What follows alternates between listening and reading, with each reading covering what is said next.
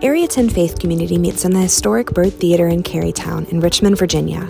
We worship together at 10 a.m. on Sunday mornings, both in person and online at youtube.com slash area 10 church. Kid-friendly programming is also available at the same time just down the street at 2810 at Community Gathering Place. We hope to see you at the Byrd Theatre soon. Now, on to this week's message. My name is Tom. Uh, glad to have you here. I guess I'm uh, the Watermelon Festival speaker. I guess I did this last year as well, so always happy to come on these special days uh, like this. So I have a question uh, for you. You'll see it up on the screen. The question is What makes people happy in life? Maybe you've asked that question. Maybe you even asked that question today. It's interesting because that particular question initiated an 85 year study performed by Harvard University. It's been called the world's longest study on human happiness. In 1938, Harvard researchers started to recruit young people, including over 250 uh, sophomores from Harvard University. People like John F. Kennedy and others signed up to be a part of this research. Over 450 uh, young people from the inner city of Boston also took part in this particular uh, research. And researchers spent time with those who are a part of this, asking them questions to try to find out what the common denominators were that made these individuals happy in life. So in 1938, they started to roll this out, and it has become a, a book now. And the, the research has concluded a single common denominator as to what makes people happy in life. Now, before we have the drum roll and I tell you what the answer was, let me tell you what it wasn't. What made people happy in life was not money. It was not a career. It was not long vacations in tropical places. No, the number one thing that made people happy in life in the world's longest research done on happiness was good relationships. Good relationships. Now, for those of us who have been following Jesus, this research should not prove anything that we didn't already know. Because we go back from the very beginning in the book of Genesis, where we understand that we have a personal, loving, and wise God who said, It is not good for man to be alone. Relationships are an essential part of being a human being, and they provide us with happiness and fulfillment, as both science and the Bible have proven out. And so, good relationships are something that I'd like us to talk about as we close out our series today in the book uh, of, of 1 John. We've been going through the book of 1 John. We've called it the summer of love. And I hope that this has been a summer where not only your love for people has developed, but your love for God has also grown. Now, today I'm going to talk to you about good relationships, not in the broad perspective but I want to bring it down to what 1 John chapter 3 has to tell us today, and that is love within the family of God, within the community of believers called the church. The church is called the body of Christ. And the Lord desires that you and I, as a part of His church, learn more and more each day how we should start loving one another. So as we go through our time together, we're going to dive into First John chapter 3. And there are three things that I would like us to cover today from these couple of verses. Number one, I want us to see the message. Number two, I want us to see the murderer. Yes, we're going to talk about a murderer. And number three, I want us to talk about the Messiah, the Lord Jesus Christ. In, in these passages here that we'll be looking at, we're going to see that John is providing us with two role models. One role model is trying to show us what it is that we never want to do if we want to have good relationships within the body of Christ. The second role model is going to help us to understand what it is that we should be doing in order to enhance the uh, love within our community. So let's get started this morning and let's look at 1 John chapter 3 and verse number 11. It will be up on your screen, but if you have your Bibles, please open those or get that up on your phone. 1 John chapter 3 and verse number 11 says, This is the message you have heard from the beginning. We should love one another. We should love one another. It's interesting that John said, This is the message that you have heard from the beginning. At this point in time in history, there was no written Bibles such as we have today. And so they had to utilize kind of the witness of the apostles, and it was more verbally spoken. And so in the early church, there were a lot of beliefs that were coming into the church. And even here later on in First John, John talks about testing the spirits, testing the teaching. And here in verse number 11 of chapter 3, John said, You have heard from the beginning. In other words, this is not a new teaching within the church. It does not have potential controversy around it because it's been something that's been spoken of since the beginning of the ministry of Jesus Christ himself. In fact, in John chapter 13, we'll bring that scripture up as well because I think it's one of the greatest statements that was ever made in Jesus setting up uh, his church to be a loving community of people. Jesus himself, from the beginning of his ministry, here's what he said. He said, I, so now I am giving you a new commandment love each other.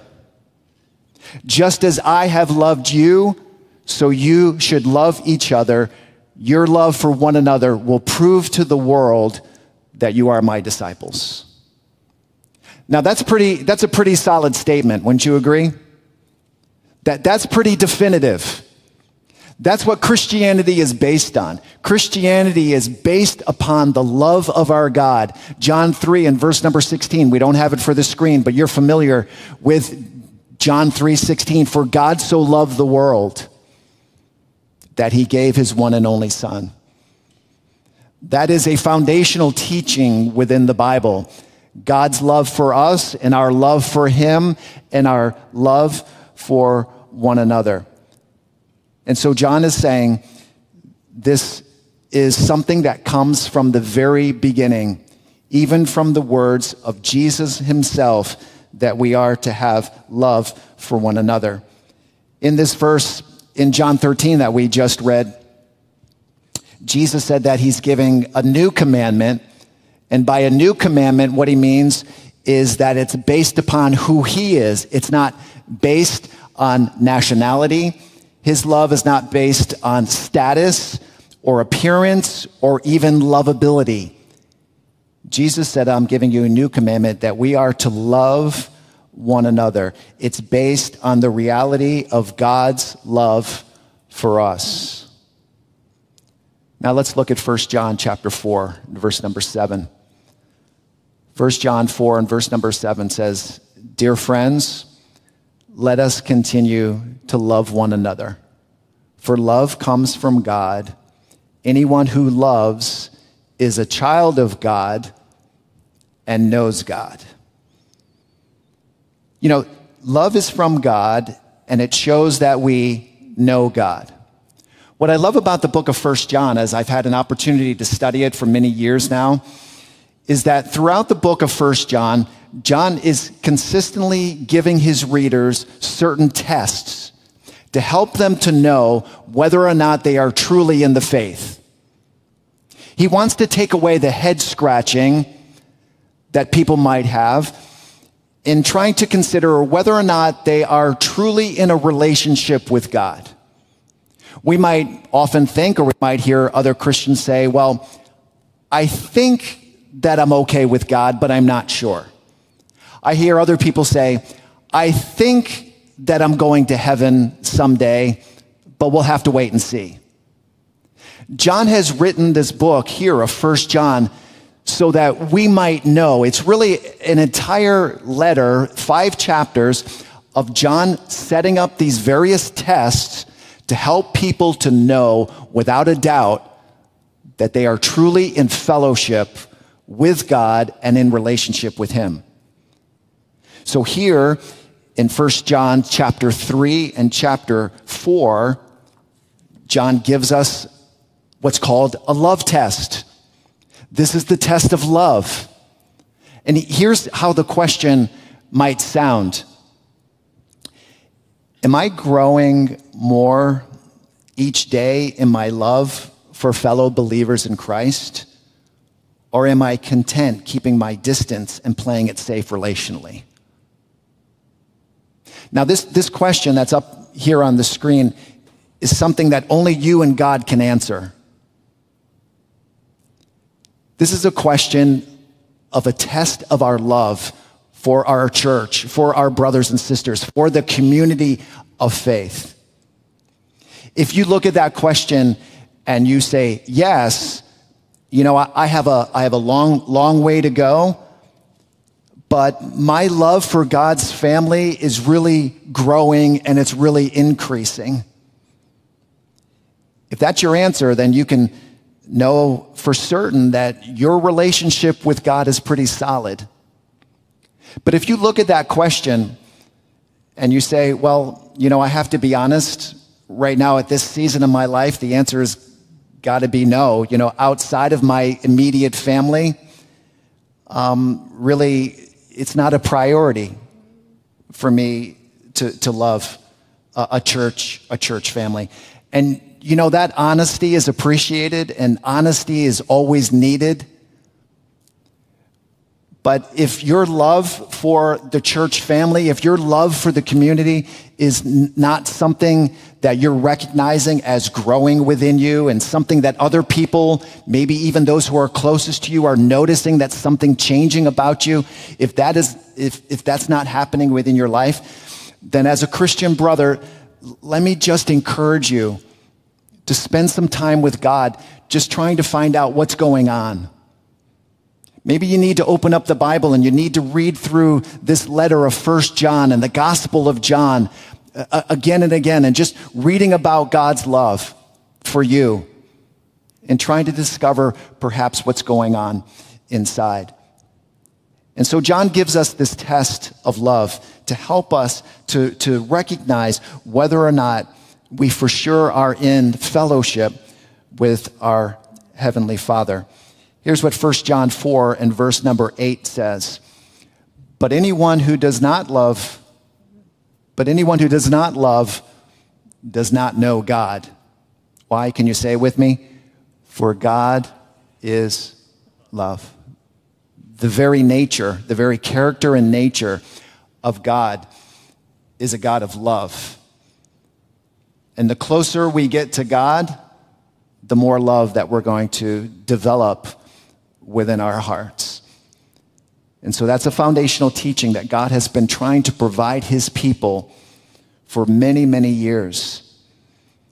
Love for his body, the church, is part of the entire package. If you say, listen, I love the head, and who is the head of the church? His name is Jesus, if we say, I, I love the head, but I'm not so sure that I love the body, you have to understand that the church is the body of Christ. God calls us to love. I want you to imagine for just a moment that you're in a, a dating relationship. Uh, and in this dating relationship, you and this other person, you're getting serious uh, together. It looks like you're going to be taking that next step in that relationship uh, together. But, uh, but you, you say to this person in, in this relationship that you're developing, listen, I just want you to know that I love your head, but I don't love your body. What? I, I mean, I, I, will take your head, but I'm not so sure that I want to take your body. Listen, if you're in a relationship, never say that, okay? Never say that. Because that is a relationship killer, an absolute killer of any relationship. Because the head and the body are inseparable, aren't they? You choose one, you get the other. It's a full relationship package right there. And it's the same when it comes to a relationship with God. Jesus Christ is the head of his church, the body. That's what Ephesians says. The body is the church. They are inseparable. You love the head, you love the body. You get them both. So John says that this is the message that you have heard from the beginning. We should love one another. Now let's move to verse number 12 in 1 John chapter 3 and let's look at the murderer. 1 John 3 and verse number 12 says, We must not be like Cain, who belonged to the evil one and killed his brother. And why did he kill him? Because Cain had been doing what was evil and his brother had been doing what was righteous. So here, uh, John introduces this character by the name of Cain. Uh, there are really, this is one of the only few personal names in First John besides Jesus and God. Cain is the only other personal name that's mentioned throughout uh, First John. But we, we know, if you've studied the Bible, you know that there are two important facts about Cain. Uh, first, in Genesis, Cain is the first recorded birth within the Bible, right? So that's kind of a nice fact, right? Who, who was the first birth? Well, maybe somebody else was born before Cain, but it's the only recorded uh, time of the first birth of somebody in Scripture, and that was little baby Cain. The second fact about Cain is not so nice, and that the second fact about him is that Cain committed the first murder in the Bible. Let's take a look over at Genesis chapter 4. Genesis chapter 4, verses uh, 2 through 8. Genesis chapter 4, verses 2 through 8, starting with the second part of verse number 2, it says, when they grew up, Abel became a shepherd while Cain cultivated the ground. When it was time for the harvest, Cain presented some of his crops as a gift to the Lord. Abel also brought a gift, the best portions of the firstborn lambs from his flock. The Lord accepted Abel and his gift, but he did not accept Cain and his gift. This made Cain very angry, and he looked dejected. Why are you so angry? The Lord asked Cain. Why do you look so dejected? You will be accepted if you do what is right, but if you refuse to do what is right, then watch out. Sin is crouching at the door, eager to control you, but you must subdue it and be its master. One day, Cain suggested to his brother, Let's go out into the fields. And while they were in the field, Cain attacked his brother, Abel, and killed him. This is the first recorded homicide in the Bible. And it was a domestic issue. But when I read through that, there are a couple of questions that stir up within me as I look at Genesis chapter 4. The first question, and maybe you had this question too as you've read this what makes Abel's gift acceptable to God and Cain's gift unacceptable? The other question that I have from Genesis chapter 4 is after God calls out Cain on his anger, why doesn't he have an attitude adjustment? I mean, if, if God is your boss and he's giving you feedback about your attitude, then you make a change rather quickly, don't you? If God is giving you that level of feedback. But where we really get perspective on this story in Genesis chapter 4 is the verse that we just read in 1 John chapter 3 and verse number 12 because it says there it says that Cain belonged to the evil one Cain had been doing what was evil so so there's a backstory uh, that the Bible doesn't provide to us here because it really wasn't the purpose of Genesis to talk any further about the story of Cain and Abel. But John brings to light that there was something much more going on that nobody could see.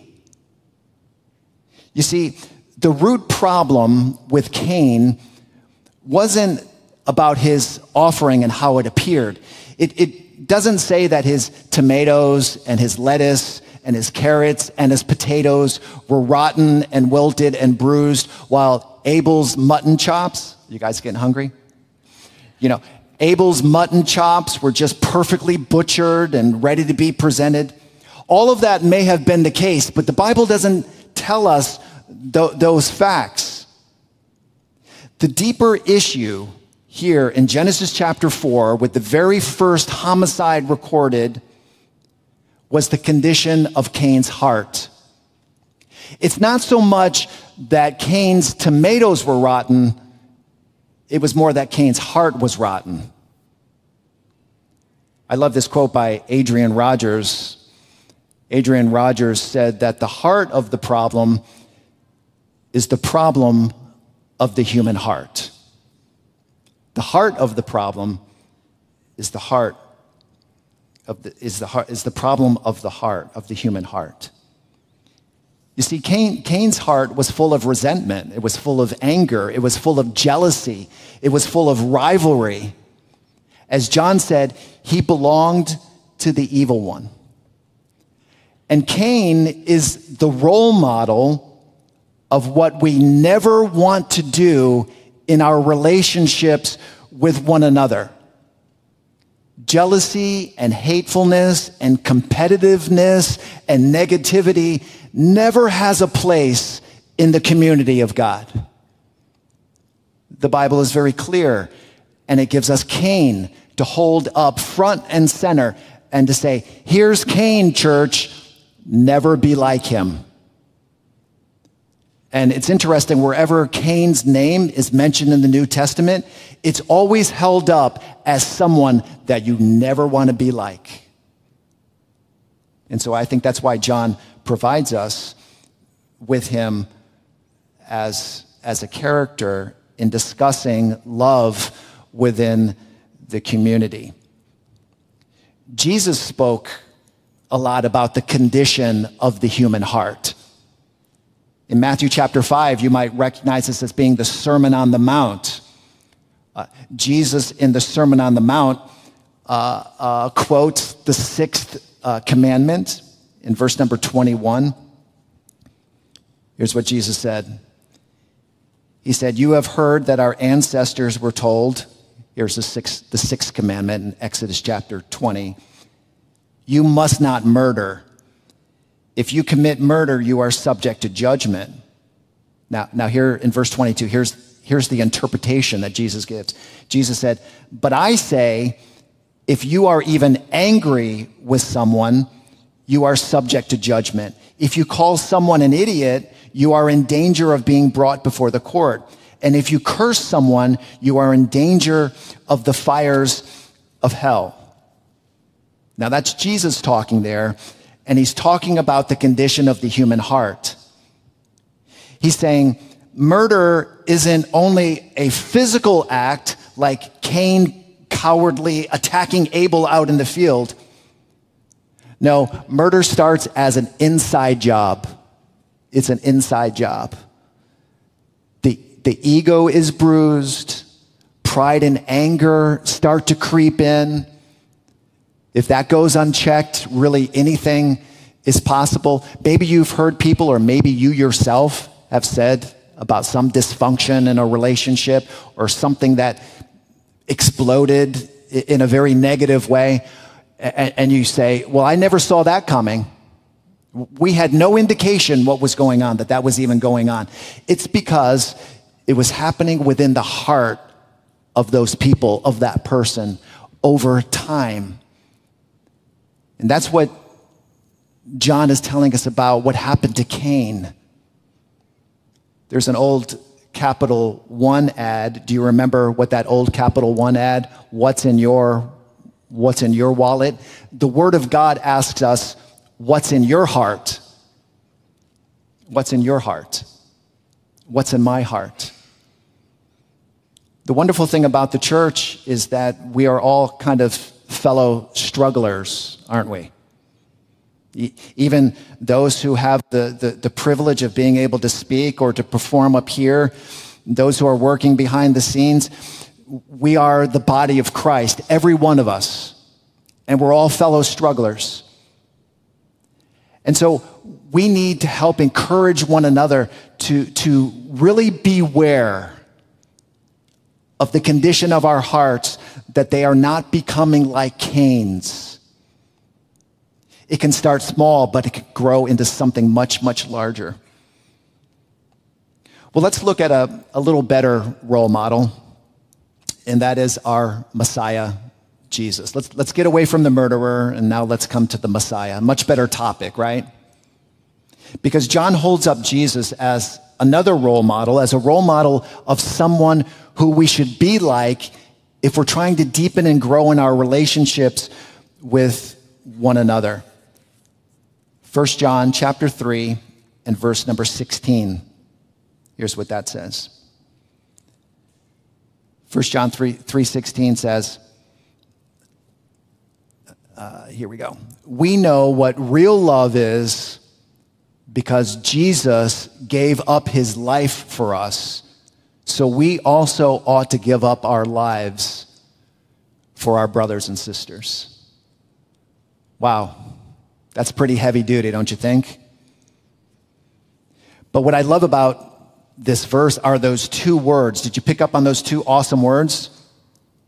We know what real love is. Isn't, isn't real love something that every human being longs to understand and longs to experience deep within their lives, deep within their relationships, to understand what real love is? But what is real love? How would we define that? We, we, we have already talked about the message that's been from the beginning that we should love one another. We've talked about uh, an example, the example of Cain, somebody that we should never be like.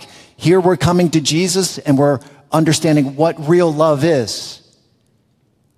According to, to 1 John 3 and verse number 16, real love is sacrifice. It's sacrifice. It's giving up my obsession with me so I can provide what is best for you. It's not only doing that within our immediate families, but it's doing it to our spiritual families, to our brothers and sisters in Christ as well. I'm not to be on the throne. I'm not looking to be served by other people but rather in the spirit of Jesus Christ who came and sacrificed his life Real love is giving up so that others can benefit from us and what it is that God is calling us to do. I recently heard a story that just really, really touched me about this topic and understanding sacrificial love. And it, it comes from a, it, it comes from a C.S. Lewis book called The Four Loves. Recommend you read that if you're into reading and you want another perspective on love, read C.S. Lewis's book called The Four Loves. But here, here's how the story goes. Imagine you, you fell terribly ill not long after your wedding day. You and your spouse were faced with an awful new reality that your health would never fully return and that you would need care for the rest of your life. And that might even be decades to come. You are both absolutely devastated by this news. But your spouse takes it all in stride, caring for you without complaint. This act of selfless love affects you deeply, and you can't understand why your spouse would choose to embrace this new life for your sake. You just can't believe that they would love you that much. Now, I don't know why that so moved me because I know that my precious wife would be willing to do that for me. But I think we all understand deep to the core of our being that we all have unlovable qualities. We all have these problems that we would love to think that other people would love us in spite of those problems, in spite of those, uh, uh, those unlovable qualities.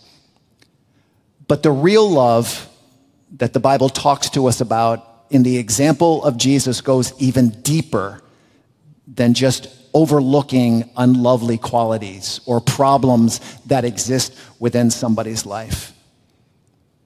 The best way for me to define real love is really found in Romans chapter 5, verses 6 through 9. The Apostle Paul says, When we were utterly helpless, Christ came at just the right time and died for us sinners. Now, most people would not be willing to die for an upright person, though someone might perhaps be willing to die for a person who is especially good. But God showed his great love for us by sending Christ to die for us while we were still sinners. And since we have been made right in God's sight by the blood of Christ, he will certainly save us from God's condemnation. That, my friends, is what's known as the gospel, the good news of Jesus Christ.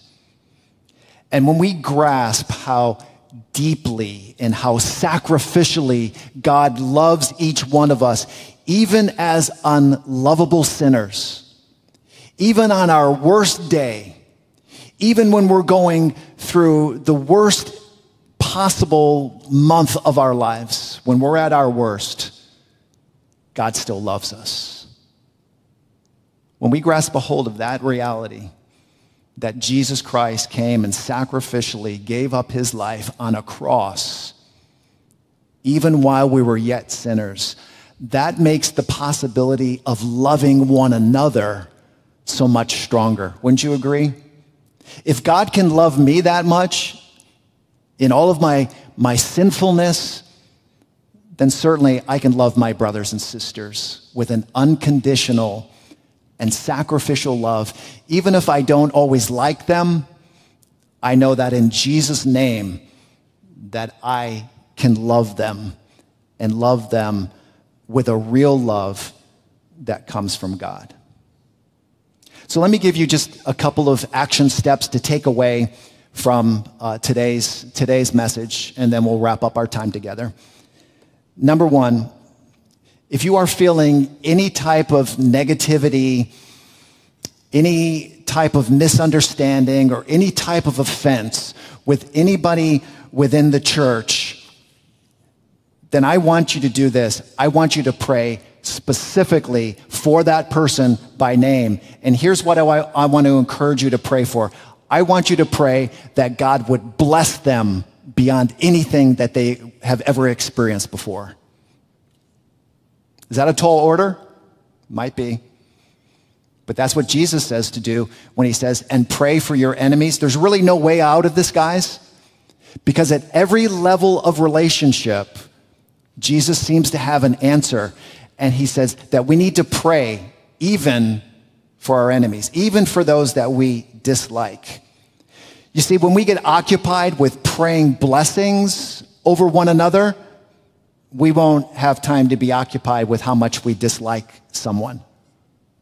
So, can I encourage you if there's just somebody that you don't have a good chemistry with, there's somebody maybe who does things or says things that are, somewhat offensive to you, can we just agree together as brothers and sisters that we're going to pray blessings over that person? We're going to pray blessings over their family, and that we're going to ask God to shower them with His favor? All right. Uh, step number two. Step two, as far as an action plan to carry out love within God's church, God, God's community of believers. Number two, let, let's make it our mission to help others feel noticed and important. In July, a group of uh, Area 10 ladies got together. It was just a small group of ladies. But they got together in order to have a, uh, a shower uh, for the Ponte family who are going on baby number three. God bless them. We love them down in the children's area. And so they had this, uh, this shower. And I guess it was a wonderful time. Ellie Burkle, my daughter, opened up her home small group of ladies all met together. And uh, about a week later, uh, my wife Stephanie received this card that I got permission to read, okay? But it really fits what I want to encourage us to take action on. Here's what Anna wrote to Stephanie. Dear Stephanie, thank you so much for all you did to make last Saturday so special. It was such a blessing to me to have our party. Your crescent roll dish, which by the way is really good, your crescent roll dish was so wonderful, and the goodies box for Catherine was so cute and had so many needed things. Now, listen to this. I have been so encouraged by you ever since we started coming to A10. Honestly, I feel like a daughter every time I get to hug you and talk with you. You really do make me feel seen and loved. I am so grateful for you. Did you catch that? Seen and loved. That's what we all want. That's what we all desire. M- maybe you're not a hugger. Maybe you don't like that close affection. That's okay. We still need to help make one another feel seen and loved.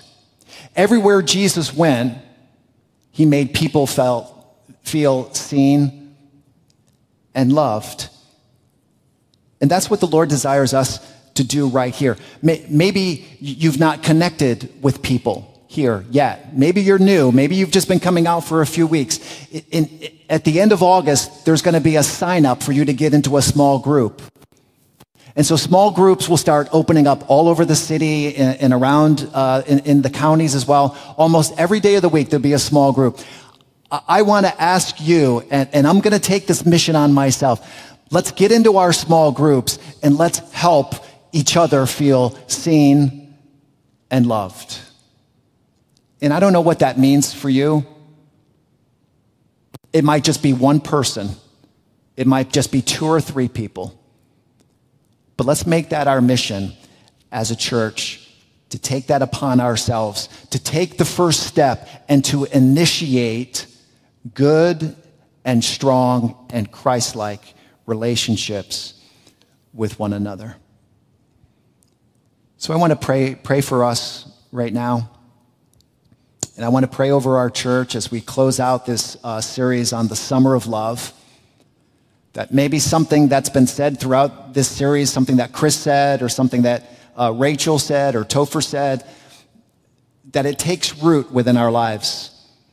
That it's not just a summer of love, but it becomes a fall of love, and then a winter of love. And that really this just takes on a whole new vibrancy in life within our church. So let's, let's pray together.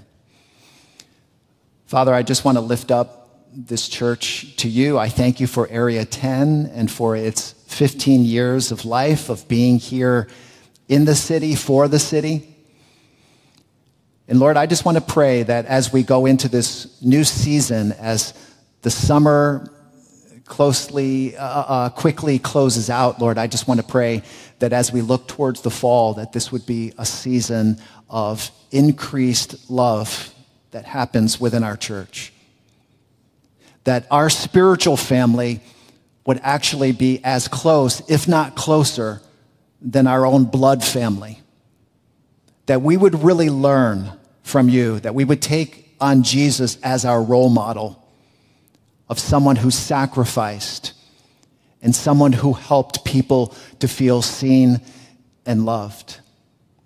Father, I want to pray for those who are here who may have certain feelings of, of negativity. Maybe, Father, they have experienced something that uh, has really disturbed them in their spirits. I just want to pray for your help.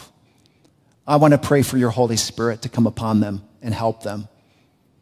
Father, I just want to pray, God, that you would just help give us the strength and that your love would come within our hearts and within our lives and that not only would we love the head, Jesus, but that we would love the body, his church, and that we would press in and make this a priority each and every week to be more loving in how we think and more loving in what we do. We just thank you for it's in his name that I pray. Amen.